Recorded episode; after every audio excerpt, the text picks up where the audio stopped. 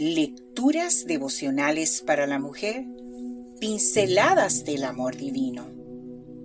Cortesía del Departamento de Comunicaciones de la Iglesia Adventista del Séptimo Día Gascue en la República Dominicana. En la voz de Noemí Arias. Hoy, lunes 11 de enero. Sométanlo todo a prueba. Cuarta parte. Leemos en el libro de Primera de Tesalonicenses, el capítulo 5, versículo 21. Sométanlo todo a prueba y retengan lo bueno. Ya hoy vamos por la cuarta parte. Sométanlo todo a prueba. Y hay una buena reseña. Por ejemplo, las mujeres que cocinan saben que los mejores alimentos se consiguen en los mercados, donde los productos llegan directamente del campo. He tenido varias aventuras en alguno de estos lugares tan típicos de los países latinoamericanos. La mezcla, la mezcla extraordinaria de colores, de sabores y texturas me hace volver una y otra vez a repetir la experiencia. Es muy agradable. Los vendedores que con su mano extendida te ofrecen para que pruebes sus productos son las cosas que me ayudan a decidir qué producto llevaré a mi casa. Sin probar, definitivamente no compro. Pensando en este asunto, viene a mi mente el consejo del apóstol. Dice, sométanlo todo a prueba.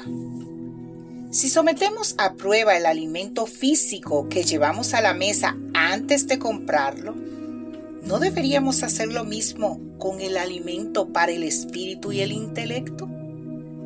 Someter a prueba todo aquello que entra a casa y entra a la mente, a veces imperceptiblemente, nos librará de culpas, de hábitos que corrompen y de filosofías que opacan nuestra visión de la eternidad.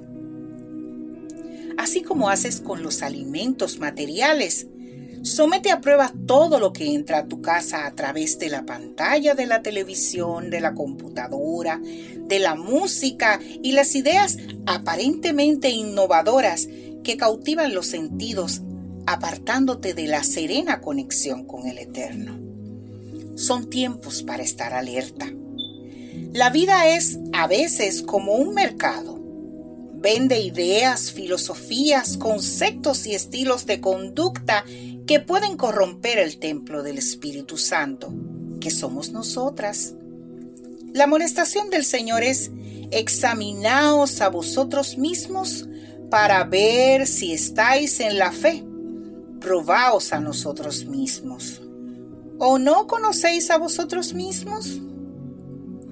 Si después de leer esta reflexión que se encuentra en el libro de Segunda de Corintios, el capítulo 13, el versículo 5, te dispones a salir al mercado a buscar alimentos para tu familia. Disfruta de los colores, aromas y sabores y alaba a Dios por su generosidad al permitirnos hacer del comer un deleite. Cuando salgas al mercado de la vida, aplica la misma fórmula. Examina, prueba y elige para que elijas bien. No todo lo que parece bueno lo es. Pon a prueba lo que escuchas, lo que ves, lo que lees y lo que tocas. De ello depende tu bienestar. Y también depende el bienestar de las personas que están en tu círculo de acción. En esta tarea, amiga mía, no estás sola. Dios está contigo. Que Dios hoy te bendiga, mujer.